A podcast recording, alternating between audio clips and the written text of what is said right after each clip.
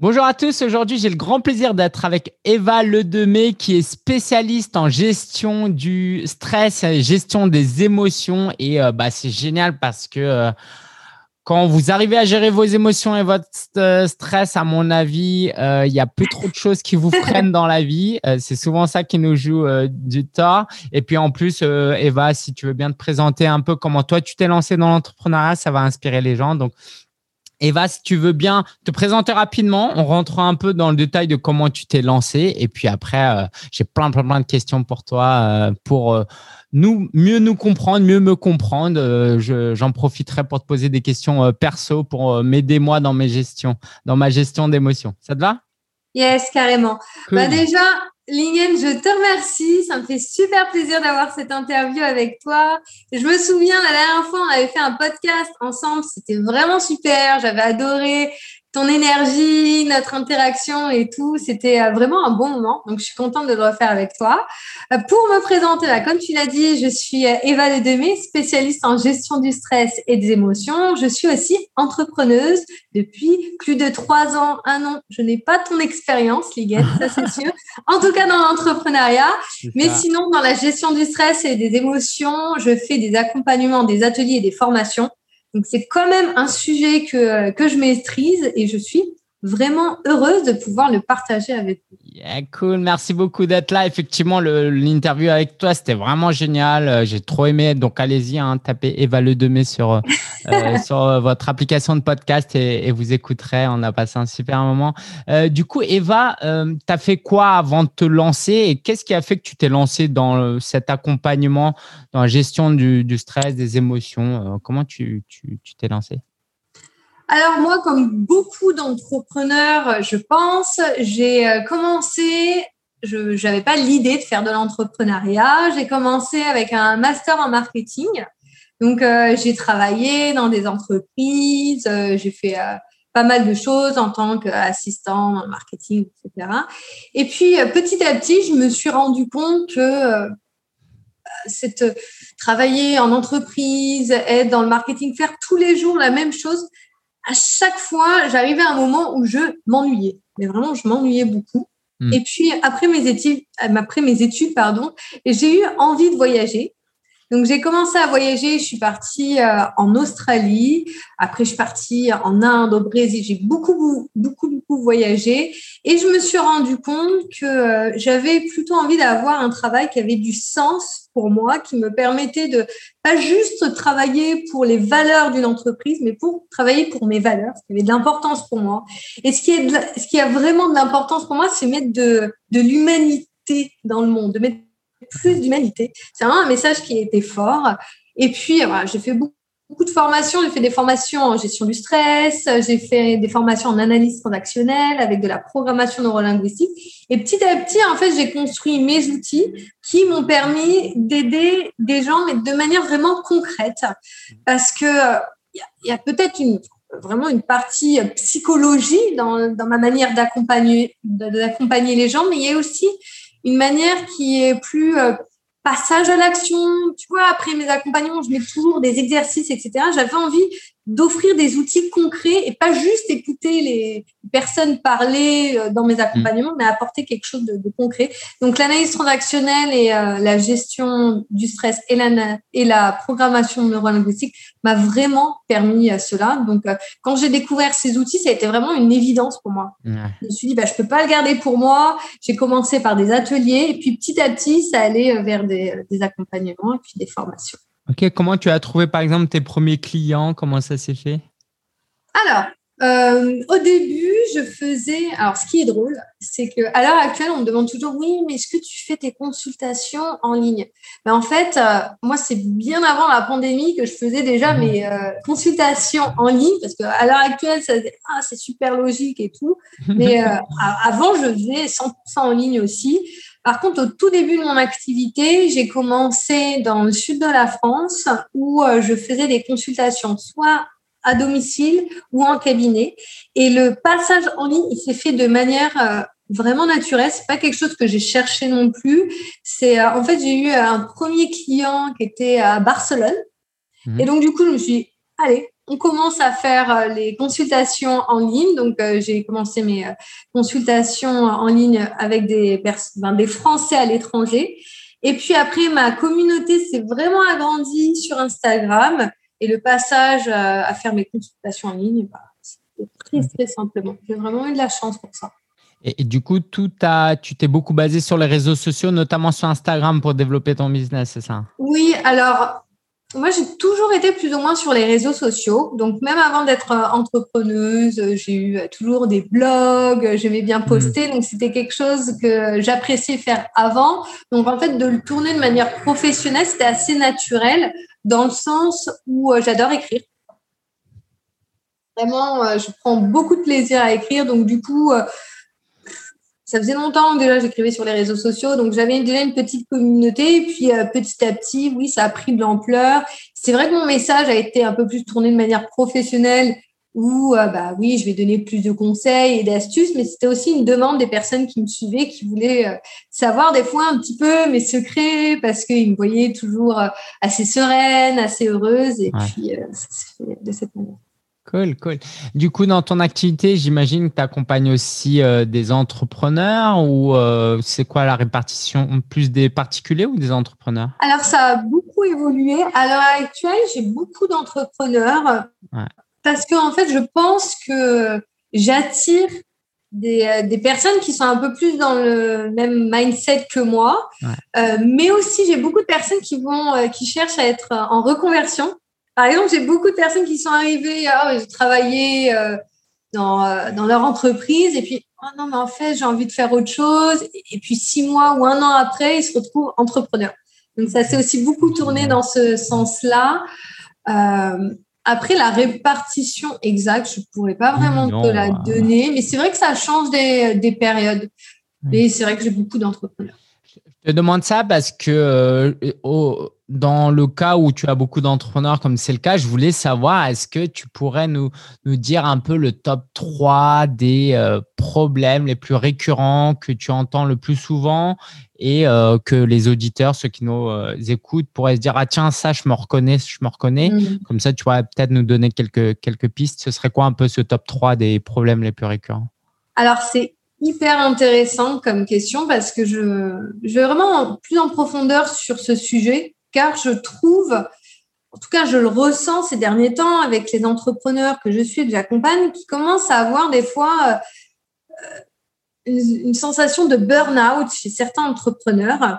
Donc dans les premières problématiques que je vois, c'est que dans le monde de l'entrepreneuriat, et c'est normal, mais on a cette image de il faut beaucoup travailler pour réussir. Est-ce que tu, ressens? Donc, il y a beaucoup de personnes qui vont, euh, comme le burn-out, donc se brûler dans le travail, se brûler dans la pression qui se donne au quotidien. Il y a aussi des personnes qui sont tellement mis dans leur business. Et puis, au début, c'est normal, on a besoin de s'y mettre à, à 200%, c'est clair.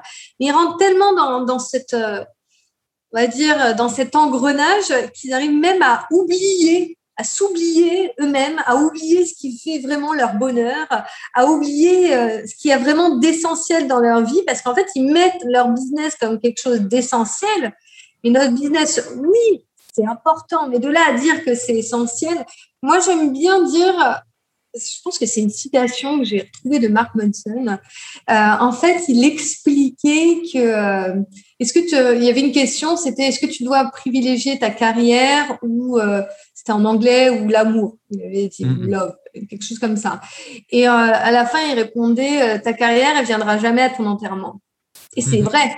Tandis que euh, ta femme, tes, enfants, les personnes qui sont chères à toi, bah, eux, c'est avec eux que tu crées les, souvenirs les plus profonds c'est avec eux que tu as finalement plus d'impact, c'est eux qui vont se souvenir de toi. Et des fois, quand on est dans l'entrepreneur, on se dit ah non, mais je suis occupée, non, je peux pas faire ci, puis je peux pas vraiment me déconnecter. Ou on segmente vraiment notre temps en donnant beaucoup plus de temps à notre business et des fois, eh bien, ça peut nous amener à un vrai déséquilibre.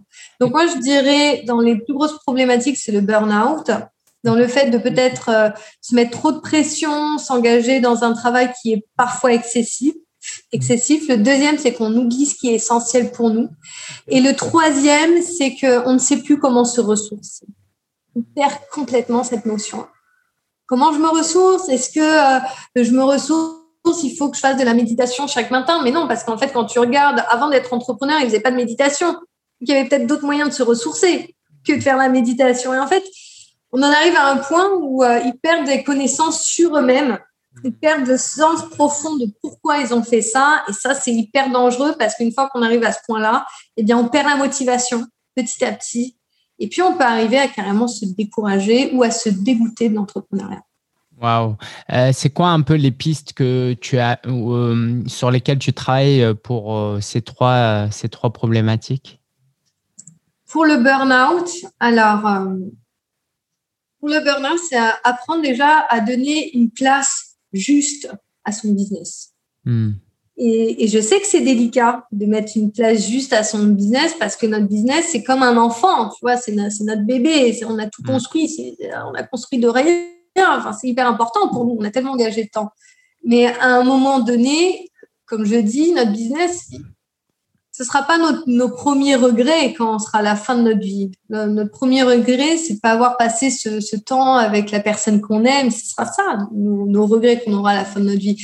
Donc, c'est vraiment se dire à un moment donné, OK, il y a mon business, c'est important pour moi, euh, mais j'ai quand même du temps aussi pour continuer ce business. Et des fois, c'est peut-être un peu mieux de faire une step back, d'aller un peu plus doucement, mais de profiter de ce que, de l'essentiel, de, de, nos mmh. proches parce que en fait aussi notre vie elle peut s'arrêter à tout moment c'est quelque chose qui arrive je sais qu'on est jeune je sais que euh, non, non, on a une très bonne santé pour beaucoup d'années mais on ne sait pas on a quand même un point d'interrogation sur notre vie et c'est important de ne pas oublier ça en fait que notre temps de vie il est précieux et qu'il ne faut pas tout donner à quelque chose. Il faut savoir bien le répartir. Donc, vraiment donner sa place juste au business. La deuxième chose que je t'avais dit, c'était au niveau de l'équilibre, c'est ça? Euh, oui, euh, le, le, sens qu'on attribue aux choses. Euh, de, ouais. Alors, il y a deux choses. C'est qu'il est possible que le premier sens qu'on a eu dans notre business, il évolue parce qu'on grandit, on gagne beaucoup en maturité quand on devient entrepreneur. Pour moi, être entrepreneur, c'est accélérer beaucoup de choses. C'est accélérer sa notion de la responsabilité.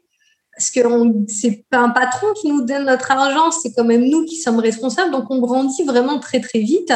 Alors, c'est de pouvoir se poser des questions régulièrement sur ce qui est important pour nous. Et ce que je conseille, c'est de le faire au moins, mais minimum tous les six mois. Hmm. OK. Et euh, par exemple, pour les personnes qui ont une famille, donc personnes qui ont des enfants, euh, leurs valeurs, elles vont changer. Ce qui a du sens pour eux change. Leur hmm. manière de voir euh, leur, leur vie peut changer, leur manière de vivre le quotidien peut changer. Et donc à ce moment-là, c'est bien aussi de se dire, OK, qu'est-ce qui a vraiment de l'importance pour moi? Ah, bah, peut-être euh, euh, mon petit garçon, euh, ma fille ou mon cousin, un ami, j'en sais rien. Mais en tout cas, toujours se réactualiser. OK, qu'est-ce qui a de l'importance pour moi maintenant? Et des fois, ça peut être notre santé. Des fois, ça peut être la santé d'un proche. On aimerait être présent pour un proche qui est malade. Beaucoup de choses, mais toujours se réactualiser sur ses valeurs. Ok, wow. Euh, et du coup, euh, qu'est-ce qui, euh, quelle est la place des émotions dans tout, dans toute cette équation? Pourquoi travailler sur les émotions et le, et le stress? Ok. Alors, au niveau des émotions, les émotions, ce qui est compliqué, c'est que c'est relié à ce qu'on a vécu, à notre histoire.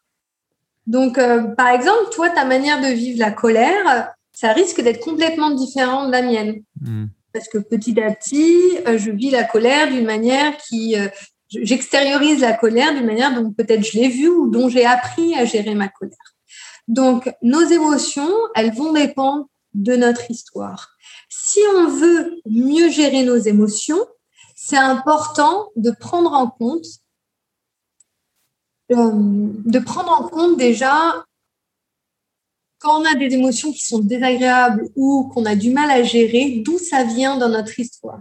Qu'est-ce qui a pu faire à un moment donné dans notre histoire qui nous a amené à ce déséquilibre? C'est pour ça, et là je fais un parallèle, que j'utilise l'analyse transactionnelle. Quand je dis l'analyse transactionnelle, ça a l'air très compliqué comme ça, mais c'est vraiment simple. L'analyse transactionnelle, en fait, par exemple, dans un de mes accompagnements, l'analyse transactionnelle, ça va être la manière dont la personne va me parler de son passé. Je vais comprendre ce qui la gêne dans le présent. Et son mmh. passé, ça peut être hier, il y a une semaine, il y a dix ans. Tu vois ce que je veux dire? Donc, nos émotions, premièrement, elles sont liées à notre histoire, à notre identité. Et ensuite, la gestion de nos émotions, elles sont connectées à tout ce qu'on peut vivre au présent. Mmh. Donc, pourquoi la gestion des émotions est importante? Parce que euh, la gestion de mes émotions, c'est par exemple là, ma manière d'interagir avec toi, elle va être liée à ma gestion des émotions. Tu as vu, au début, j'étais vraiment contente. Tu vois, donc, du hmm. coup, c'était un, énergie qui était beaucoup plus élevée. Et puis après, des fois, je me suis calmée parce que du coup, je voulais réfléchir, avoir des mots très précis, des explications vraiment claires pour donner à, à ta communauté. Donc, les émotions, c'est euh, savoir gérer un peu cette énergie, cet élan qui nous vient, qui peut être des fois de la joie, peut être des fois de la colère, qui peut être des fois de la tristesse. Et il n'y a pas une manière de gérer ses émotions, parce que des fois, quand il y a, quand il y a de la colère, eh bien, c'est bien de crier un bon coup. Comme il y a des fois où il y a de la colère où ça vaut pas le coup de crier un bon coup. Hmm. Tu vois? Et c'est ça qui est délicat dans les émotions, parce que tout le monde aimerait bien savoir, OK, quand je vis ça, qu'est-ce que je peux faire? Mais en fait, c'est tellement lié à le contexte dans lequel on vit, ce qu'on a vraiment envie de, de, gérer dans notre vie, ce qu'on a envie d'améliorer dans notre vie tu vois. Euh, si je peux te donner un autre exemple, c'est euh, si, par exemple, une personne veut apprendre à s'affirmer, à avoir confiance.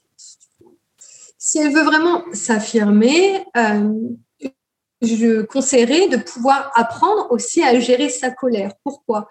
Parce que quand elle va s'affirmer devant, par exemple, sa famille, qui ont été, par exemple, habitués pendant des années à la voir, par exemple, ne pas répondre à telle ou telle chose, et tout d'un coup, elle s'affirme, donc elle va, elle va répondre, elle va donner son avis. Donc, des fois, on peut avoir des réticences, mmh. avoir de la colère, des frustrations vis-à-vis de nos proches. Et ça, c'est important. Donc, quand on fait face à la frustration de nos proches ou à la résistance de nos proches, de ne pas répondre par la colère, par exemple. Parce que si elle répond par la colère, elle va perdre toutes ses capacités, entre guillemets, à montrer que son changement est positif pour ses mmh. proches. Donc, du coup, ça risque vraiment de s'effondrer. Donc, par exemple, pour l'affirmation de soi, ce que je vais conseiller, c'est l'écoute et aussi la prise de distance. Pourquoi la prise de distance? Parce que les réticences ou les frustrations que tu peux avoir de tes proches quand tu veux t'affirmer, c'est dû à leur propre peur. Ils ont peur, oh, la personne en face de moi, elle change. Oh là là, comment je vais faire pour gérer ce changement, etc. Donc, du coup, c'est savoir prendre des distances, c'est leur peur, c'est quelque chose qui vit de désagréable. Cependant, moi, j'ai décidé de m'améliorer et de m'affirmer. Donc, je dois passer aussi à côté, entre guillemets, euh, ne pas prendre à cœur tout ce que les autres vont me dire. Waouh, c'est puissant parce que effectivement, euh, c'est cette compréhension des choses qui nous permet de mieux réagir. La plupart des gens n'arrivent pas à réaliser tout ce que tu, tu viens de dire. C'est pas le genre de choses que nos parents ou à l'école on nous a appris à, comprendre. Les émotions, c'est même pas un mot que j'ai entendu à l'école, tu vois. Mm, mm. Euh, Moi non plus. ouais. Et, et euh, tu, tu, euh, je t'avais demandé un peu le top 3 des clients, des problématiques que tes clients. Pour les entrepreneurs. Euh, des entrepreneurs euh, ressortent. Est-ce que je peux, te, moi, te faire un peu un top 3 des, des coachs que, que j'accompagne, qui ont, et, tu me dis un petit peu, tu essayes de, de, nous expliquer pourquoi il y a ce genre de, de croyances, d'émotions, et peut-être que ceux qui nous écouteront se reconnaîtront. Ça te va? Avec plaisir. bah, par exemple, il y a le fameux syndrome de l'imposteur où euh, la personne, elle sait très bien rationnellement qu'elle est capable, euh, qu'elle peut aider, et pourtant, elle ne se sent pas légitime. Euh, ce serait dû à quoi? Alors, déjà, j'aimerais mettre beaucoup de nuances dans ce que je vais dire parce qu'il n'y a pas une réponse qui peut être sûre. Donc, dans le syndrome de l'imposteur, ça peut être lié à un manque d'estime de soi. Hmm. C'est généralement ça la problématique dans le manque d'estime de soi, c'est qu'on a du mal à avoir la valeur que l'on a. D'accord? Euh, la, différence entre l'estime et la confiance, c'est la confiance, on va avoir du mal à avoir nos compétences et l'estime, c'est qu'on va avoir du mal à avoir notre valeur. Hmm. Alors, souvent, les problèmes d'estime de soi, c'est lié à notre histoire. Et à un moment donné, il y a une faille quelque part où euh, on a eu l'impression qu'on avait peu de valeur. Et ça, ça peut être dû à on ne vous a pas assez dit euh, je t'aime, on ne vous a pas assez pris dans les bras, etc. Ça, ça a un impact qui est très fort. Même si, par exemple, vos parents n'ont pas fait exprès de le faire, parce qu'ils n'ont pas appris autre chose que ça, et eh bien n'empêche que nous, en tant qu'humains, on est des humains, hein, donc on a besoin de certaines choses. Et quand ces besoins n'ont pas été remplis, mmh. il y a un manque qui se crée. Et ce manque peut après se ressortir dans différentes problématiques dans notre vie, comme, on va dire, ce syndrome de l'imposteur. Mmh. Donc, pour une personne qui a ce syndrome de l'imposteur, je, je, lui conseillerais de faire un point sur toutes ses qualités. C'est un grand classique. Et euh, je vais te donner d'ailleurs un exercice que je donne en accompagnement. Donc, tu vois, ça va leur pouvoir, ça va leur permettre de vraiment travailler Prenez des notes. Ouais. prenez des notes. C'est littéralement un conseil que je donne en accompagnement. C'est euh, en fait, vous pouvez faire euh, une, une, liste de cinq personnes. Dans ces cinq personnes, je conseille que ce soit autant des hommes que des femmes et que ce soit des personnes de différents types. Je m'explique. Ça peut être par exemple deux personnes de votre famille, deux amis et un collègue. On a besoin d'avoir un panel de personnes différentes et à ces personnes, vous leur demandez par message ou quand vous les voyez, est-ce que tu peux me donner mes qualités? Et en fait, ce qui est très sympa dans cet exercice, c'est que, bon, demandez pas à cinq, demandez à sept, comme ça vous vous laissez une marge d'erreur de deux personnes. Euh, en fait, quand vous avez ce petit panel de, personnes qui vous répondent, et généralement, les personnes, elles ont grand plaisir à vous dire. Elles ont grand plaisir à vous dire vos, qualités. Et eh bien déjà, un, ça vous fait du bien. Donc, c'est un super exercice pour rebooster un petit peu cette estime. Et en plus de ça, ça vous permet de voir l'image que vous renvoyez aux autres. Donc, ça, c'est super positif. Mmh. La deuxième chose, c'est que euh, par rapport à l'image que vous renvoyez, ça va vous permettre de la modifier, cette image. Mmh. Donc, pour la modifier, moi, j'ai un grand classique avec les personnes que j'accompagne. Peut-être que tu as la même chose avec tes coachés. C'est que beaucoup de personnes ont l'adjectif gentil. Donc, tu es très gentil. Hmm. Donc, dans, tout le monde va leur dire Ah, tu es gentil. Et souvent, ça arrive. Je dis Bon, bah, OK, maintenant, on a votre liste de qualité, parce qu'elles ont fait l'exercice. Elles me disent Bon, si cinq personnes m'ont dit telle ou telle qualité, c'est bien de demander au moins, euh, allez, six, sept, une dizaine de qualités à vos proches pour avoir vraiment une idée claire. Et donc, quand je leur demande, OK, dans toutes ces qualités, quelle est la qualité que tu aimerais bien réajuster, qui est peut-être un peu trop exagérée? Et souvent, le trop gentil revient. Et donc, ce trop gentil, après, il se travaille facilement dans le sens où euh, bah, c'est juste remettre un petit peu de limite, connaître-vous vraiment euh, ce que vous voulez dans votre vie et y aller à fond dans ce que vous avez vraiment envie de faire, vous remettre en priorité dans certains domaines de votre vie, etc. Mais en tout cas, cet exercice, il est super pour l'estime de soi. Et aussi, ce que je vous conseille, c'est, euh, là, c'est un peu plus délicat, c'est de mettre certaines distances avec des personnes qui ne vous valorisent pas. Hmm. Et on en a beaucoup. On a beaucoup d'amis qui, par exemple, vous décommandent une heure ou une journée avant, euh, quand vous avez organisé quelque chose avec eux, ou quelqu'un de la famille qui euh, finalement ne vous appelle jamais et que vous êtes tout le temps la seule personne à, à l'appeler ou à prendre des nouvelles, etc. Et ça, c'est des actions qui peuvent vous faire perdre en estime de soi si vous continuez à cultiver ce type de relation. Hmm. Je pense que je t'ai donné pas mal de. Ouais, ouais, c'est hyper puissant et, je vois complètement, euh, quoi, dans les personnes que je coach, je vois complètement euh, tout ce que tu viens de dire. Euh, si je peux t'en donner, allez, un autre, c'est la peur ah, du rejet. la plupart des gens, quand il s'agit de prospecter, d'aller discuter avec les gens, ils aiment quand les clients viennent vers eux, tiens, comment je paye, mais quand on les encourage à aller à, la rencontre des gens, bah, ils aiment ils ont peur de déranger et en fait, ils ont peur d'être rejetés, quoi. Mm, mm. Elle va te surprendre ma réponse. Hein. Vas-y, vas-y, lâche-toi. Alors, parce que je l'ai beaucoup étudié, cette, euh, cette peur du rejet. Elle, est, elle est liée à beaucoup de choses, mais euh, ça, ça va piquer. Hein. La peur du, du, rejet, elle peut être liée aussi à un manque de courage aïe, aïe, aïe, je hmm. sais que ça fait mal quand je dis ça. Mais en fait, pourquoi? Parce que la peur du rejet, c'est un peu notre ego, tu vois. Ouh là là Et puis, si on me dit non, qu'est-ce que je vais faire?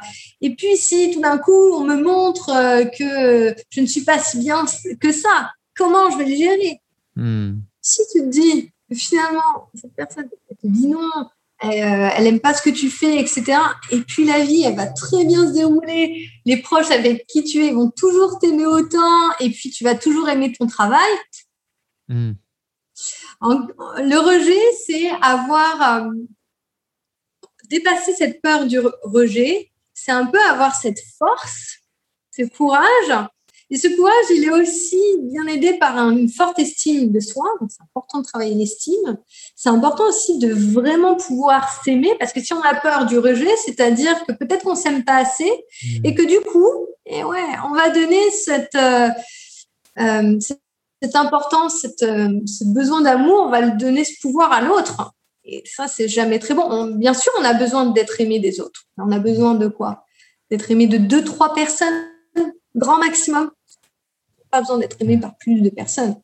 On a besoin d'avoir deux, trois personnes qui nous aiment avec vraiment beaucoup de qualité, beaucoup de profondeur. Le reste, ah, c'est puissant, c'est puissant ce que tu partages. Et puis, euh, bah, écoute, une dernière qui, qui revient aussi souvent chez les gens que j'accompagne, c'est aussi la peur du succès qui est, euh, qui est plus, euh, qui est mieux cachée, qui est plus subtile.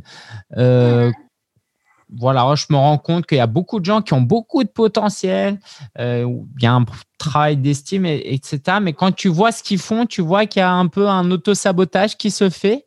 Et en fait, ils devraient croître comme ça, mais en fait, ça ne croît pas parce que en fait, ils ont une forme de peur du succès ou comment ou à moins que tu l'interprètes autrement. J'aimerais bien avoir euh, ton, ton, retour dessus. Alors, d'un point de vue psychologique, moi, ce que je, je vois, euh, c'est que des fois, la peur du succès, ça peut être dû à un trauma. Après, c'est un peu plus compliqué, hein, parce que là, il faudrait le voir avec un psychologue ou un, un psychiatre.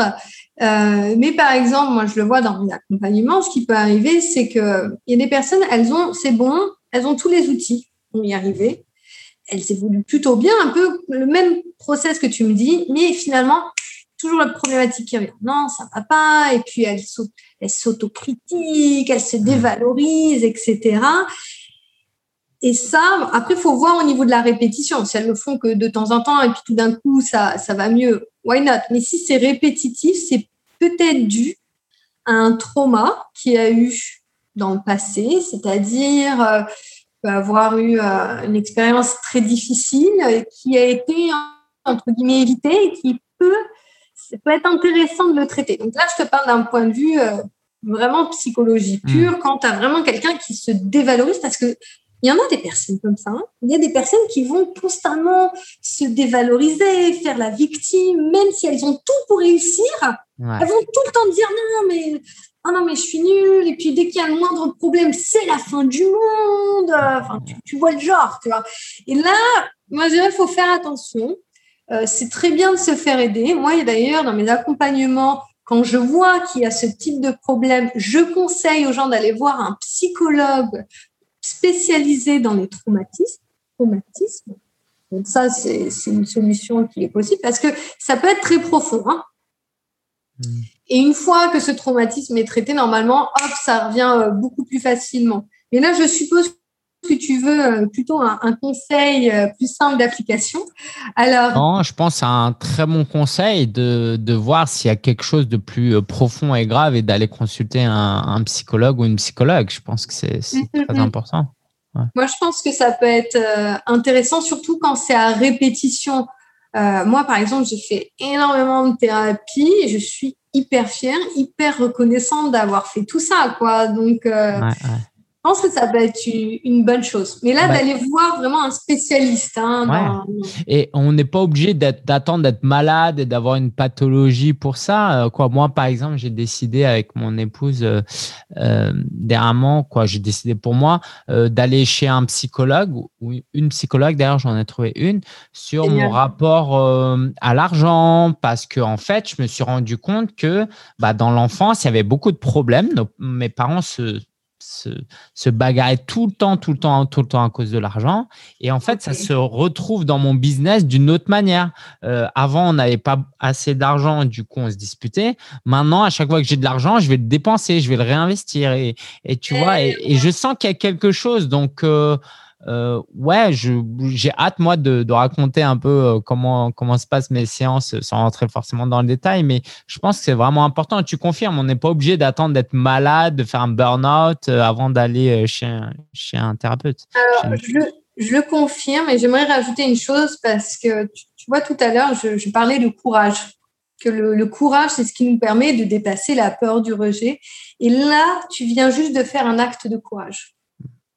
Tu te rends pas compte parce que je pense que tu le fais vraiment naturellement, que euh, si tu peux dire des choses qui peuvent aider des gens, tu le fais, c'est naturel pour toi. Mais ça, c'est un acte de courage que tu viens de faire, de dire, bah voilà, j'ai eu euh, un souci, etc.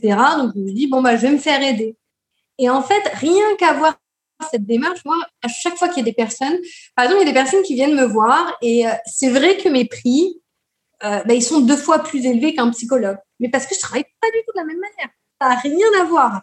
Et donc, du coup, il y a des personnes qui me disent, bah, écoute, c'est trop cher, etc. La première chose que je fais, je dis, écoute, rassure-toi, euh, c'est déjà génial ce que tu viens de faire, c'est que tu as eu le courage de demander de l'aide. Maintenant, si c'est pas avec moi, c'est pas grave. Continue avec. En fait, j'encourage les gens à peut-être voir un autre professionnel, peut-être il y a des professionnels qui sont remboursés, etc. Parce que ça, c'est un acte de courage et c'est important en fait de pousser ces gens à, être courageux de cette manière parce que c'est comme ça qu'on va rendre le monde meilleur. C'est avec des ah. gens qui sont courageux avec leur vulnérabilité, comme tu viens de le faire.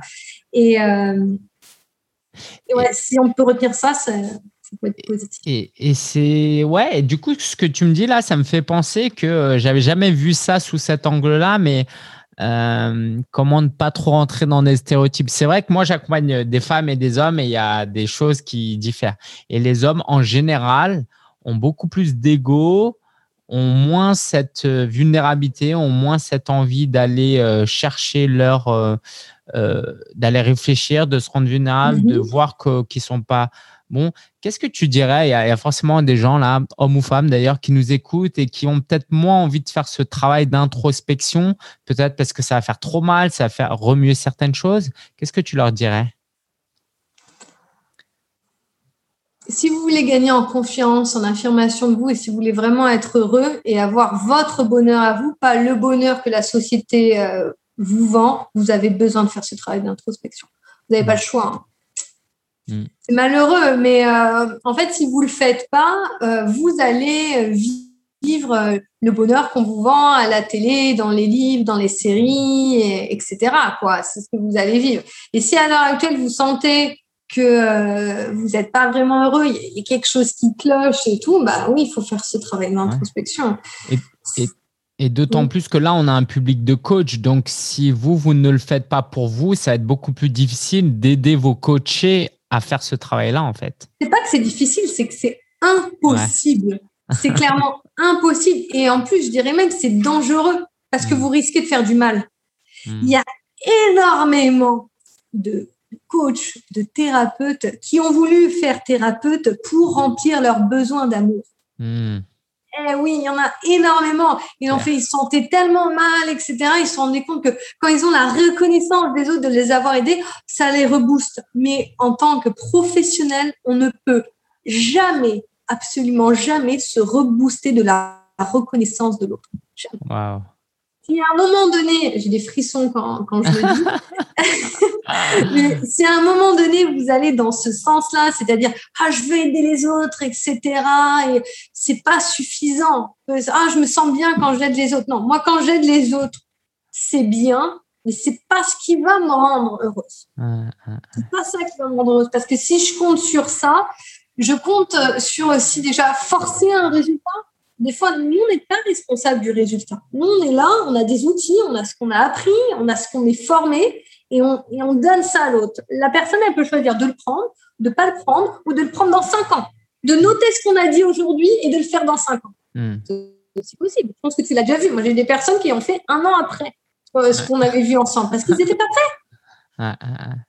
Et c'est puissant ce que tu dis, tu vois. J'aurais bien aimé entendre ce que tu viens de dire euh, plus, euh, des années auparavant. Et même si je pense que je suis pas totalement guéri de ça, mais moi, je me définis pas mal comme un people pleaser. J'aime beaucoup plaire aux gens. Et, et un jour, je suis tombé sur une vidéo de Rich Ledvin qui parlait de Courageous Coaching, tu vois, qui parlait de courage et qui disait que quelquefois, en fait, faut coacher avec courage et dire certaines choses parce que quelquefois, caresser dans le sens du poil, c'est pas pour faire du bien à l'autre, c'est parce que nous, en fait, on a envie de de pas se mettre dans une situation difficile. Et du coup, euh, ouais, tu, tu confirmes que c'est hyper important de d'être là pour l'autre, quoi, pas pour soi. C'est top. Exactement, je confirme où, euh, tu vois, dans le sens euh, où ça m'est pas arrivé énormément de fois, mais ça m'est quand même arrivé, allez, on va dire, quatre fois où je, je suis arrivée à un stade dans l'accompagnement où j'ai dit, maintenant, je ne peux plus vous aider ce n'est plus moi la personne qui va vous hmm. aider. Il y a besoin, là, c'est besoin d'un psychologue, ou là, il y a besoin d'avoir un psychiatre, là, il y a peut-être. Ça m'est arrivé, et ça, c'est vraiment important de ne pas se dire, on n'a pas de super pouvoir. Hmm. On n'a rien tout ça. On fait de notre mieux, et des fois, ça ne va pas fonctionner. Et aussi, ce que je conseille d'ailleurs, je ne sais pas si je peux le conseiller aux coachés, mais en tout cas, dans ceux qui travaillent dans tout ce qui est thérapie, euh, santé psychologique, c'est d'être supervisé. Moi, je suis supervisée tous les mois par une personne qui a 50 années d'expérience ou dès que j'ai un souci, ou là je vois que c'est une problématique qui se répète ou une problématique que je ne vois pas comment traiter, je vois ça avec la personne. C'est comme ça, ça me permet de continuer à me former. Hmm ça, c'est super. Et puis, ça me permet aussi, euh, bah, des fois, cette superviseuse, elle va me remettre un peu les droits. Elle fait non, non, là, c'est plus bon. Là, il faut aller dans ce sens-là, etc. Ou on va réfléchir ensemble sur comment on peut traiter cette situation. Euh, c'est comme, euh, tu vois, une équipe médicale où moi, je suis passionnée par tout ce qui est médecine, la chirurgie. Voilà, chirurgie du cœur, du cerveau. C'est un peu ah bizarre. mais, je trouve ça fascinant. Je sais pas si tu te rends compte on arrive à ouvrir la cage thoracique ou le crâne et on, on va contre nature quand on fait ce type mhm. d'opération. Et la tête que tu fais quand tu imagines. Ah. et euh, quand on retire des tumeurs ou euh, quand on revoit le fonctionnement du cœur, enfin, j'en sais rien, quoi. Et, euh, et tous ces médecins, ils sont pas tout seuls ils ont toute une équipe derrière avec qui ils regardent les radiographies et puis euh, ils ont d'autres professeurs ou avec qui ils vont poser telle ou telle question. Mm. Et donc c'est clair, nous on n'ouvre pas des cerveaux et etc. On va pas dans ce type-là. Mais pourquoi pas essayer d'avoir une démarche euh, aussi euh, qualitative aussi dans notre travail? Ayant euh, cette tête, cette supervision pour euh, toujours pouvoir se remettre en question, se dire non mais moi je sais pas tout, puis aussi des fois je peux oublier ce que j'ai appris dans mes formations, etc. Et ça permet de garder aussi cette, euh, certaine humilité que l'on peut perdre quand on a des fois ce statut de coach où on est cette autorité. Mmh, mmh, mmh. Où on est, les personnes, des fois, elles boivent vraiment tes, tes paroles. Enfin, tu donnes des conseils, l'astuce, elles vont le faire, quoi. Donc, c'est vraiment important de, poser ces mots. quoi, à un moment donné, ouais. Un peu euh, gourou, quoi. Ouais. C'est ça. Euh, et puis, euh, bah, ce que j'aime beaucoup aussi dans ton approche, et je trouve ça génial, et, l'interview le prouve bien, c'est qu'en fait, le développement personnel, c'est pas forcément un truc sérieux et triste. C'est que on peut travailler sur soi comme tu le fais toi dans ta propre vie pour toi, je le vois, comme toi tu l'accompagnes, on peut le faire aussi avec plus de légèreté. Quoi. Euh, quelquefois, les gens prennent le développement personnel comme un, comme un, comme un truc triste, mais en fait, ah euh, c'est OK d'avoir des problèmes, des choses à régler, et puis euh, c'est pas un, un problème, c'est des problématiques, et puis avec légèreté, on va les travailler, et c'est tout. Quoi c'est pas que c'est ok, c'est même c'est que c'est inévitable. Si vous avez une vie avec zéro problème, il faut peut-être chercher un peu. Il y a quand même un problème euh, chaque être humain, euh, il y a de la souffrance dans notre vie, tu vois. Il y a de la souffrance et c'est vrai qu'on en parle comme quelque chose. Moi, euh, vu que j'écris beaucoup, il y a des personnes qui me lisent au quotidien et souvent quand, je leur pose la question, qu'est-ce qui fait que vous continuez à lire, c'est que tu arrives à parler de sujets compliqués de manière simple, d'arriver à parler de la mort, d'arriver à parler euh, des deuils, de, choses vraiment compliquées de manière simple. Mais moi, c'est surtout, c'est encore dans mon message d'humanité, moi, je veux remettre la place à l'humain. Mmh. Dans l'humain, il y a de la souffrance. On va tous souffrir. On a, on, a souffert à notre naissance, on souffre quand on a une rupture amoureuse, on souffre quand on est malade, on souffre quand nos proches sont malades, on souffre quand nos proche décès, dont la souffrance fait entièrement partie de notre vie. Cependant, notre société nous pousse à, quand on pleure, on doit dire désolé. Hmm. Ça me choque à chaque fois que j'ai des personnes en accompagnement, première séance, se mettent à pleurer, désolé. Ah, comment ça, désolé? Un espace pour ça, et en fait, tes larmes, pour moi, c'est un cadeau. Parce que ça veut dire que tu arrives à libérer quelque chose que tu n'arrivais pas à libérer. Hmm. Et c'est vraiment ça que j'ai envie de mettre en avant, cette humanité. Et c'est pas OK. La souffrance fait partie de notre vie. Et plus on la prend comme une. C'est fou, j'ai plein de frissons là. Hein. c'est, vraiment intense cette euh, interview. Carrément. Euh, moi, je prends vraiment la, souffrance même comme, euh, comme un cadeau. Je vais refaire un petit parallèle sur le fait que quand je parle, j'adore tout ce qui est chirurgie et tout. En fait, comment on apprend qu'on a une tumeur au cerveau? Bah, C'est quoi? On a mal, au, on a mal au cerveau, quand on a un problème au cœur, on a mal. Donc, cette souffrance nous donne l'opportunité de guérir. Tu vois ce que je veux dire? La souffrance, oui, c'est horrible, mais la souffrance, ça peut nous dire, par exemple, euh, je sais pas, euh, je, souffre d'obésité, je suis mal, etc. Ben, cette souffrance va me permettre de dire, OK, je décide de changer ça. Et je comprends que la souffrance, c'est pas agréable et tout, mais la souffrance, si on la prend juste comme, OK, c'est un message, c'est un indicateur que je peux faire les choses autrement, ou même des fois, parce que malheureusement, il y a des gens qui ont des souffrances chroniques. Donc, toute leur vie, ils ont cette souffrance. Et donc, cette souffrance chronique, ça veut dire, OK, chaque seconde que j'ai, je vais, je vais les déguster, quoi. C'est ce cadeau précieux de la vie, je vais, je vais le prendre et je vais, je vais aimer comme, comme pas possible. Je, je, vais euh, profiter de chaque rayon du soleil, je vais euh, profiter de la musique que, que j'écoute, des films que je regarde, tu vois. Il y, a, quelque chose derrière la souffrance qui est parfois très subtil, hein, mais qui peut nous avancer, grandir. Waouh, bah écoutez, si vous avez aimé euh, le, le, message d'Eva, euh, ce qu'elle ce qu'elle partage et mmh. comment elle le partage, bah, allez découvrir Eva. Elle a un Instagram, euh, elle a un podcast, elle a une chaîne YouTube. Bah, Eva, au plus, dis-nous dis -nous comment les gens peuvent venir te rencontrer, faire ta connaissance et éventuellement travailler avec toi. C'est quoi le plus simple? Alors déjà, si vous tapez Eva Ledemé, L-E-D-E-M-E e, sur Google, vous allez trouver euh, tout ce qu'il faut. Vous avez mon site internet, eva-du-milieu, ledemé.com. Je suis sur Instagram, je suis très active sur Instagram. Vous avez des posts, des infographies tous les jours. Comme je dis, j'adore écrire, j'adore partager. Peut-être que vous l'avez vu ici, mais c'est vraiment quelque chose qui me passionne. Donc, du coup, vous le retrouvez sur mon Instagram. Je suis aussi sur euh, LinkedIn. Et euh, mes podcasts que j'aime bien, c'est que, en fait, je parle un peu de tout ça, mais de manière un peu poétique. Voilà. J'en dis pas plus. Vous avez qu'à aller voir sur Spotify, vous tapez Valet de Mai. Je vous laisse profiter. Si ça vous plaît, tant mieux. Et sinon, peut-être que ça pourrait aider d'autres personnes de votre entourage merci Eva pour euh, ta générosité, pour euh, bah, ta bonne humeur et vraiment l'enthousiasme que tu mets de à parler de ça. Ça, ça, je pense que ça fait beaucoup de bien à, à tous ceux qui écoutent. En tout cas, moi, j'ai pris un excellent moment à, avec toi. Merci pour tout. Allez découvrir Eva. On mettra le lien aussi en description euh, du podcast. Et puis, bah, je te dis à très bientôt. Je te laisse le mot de la fin.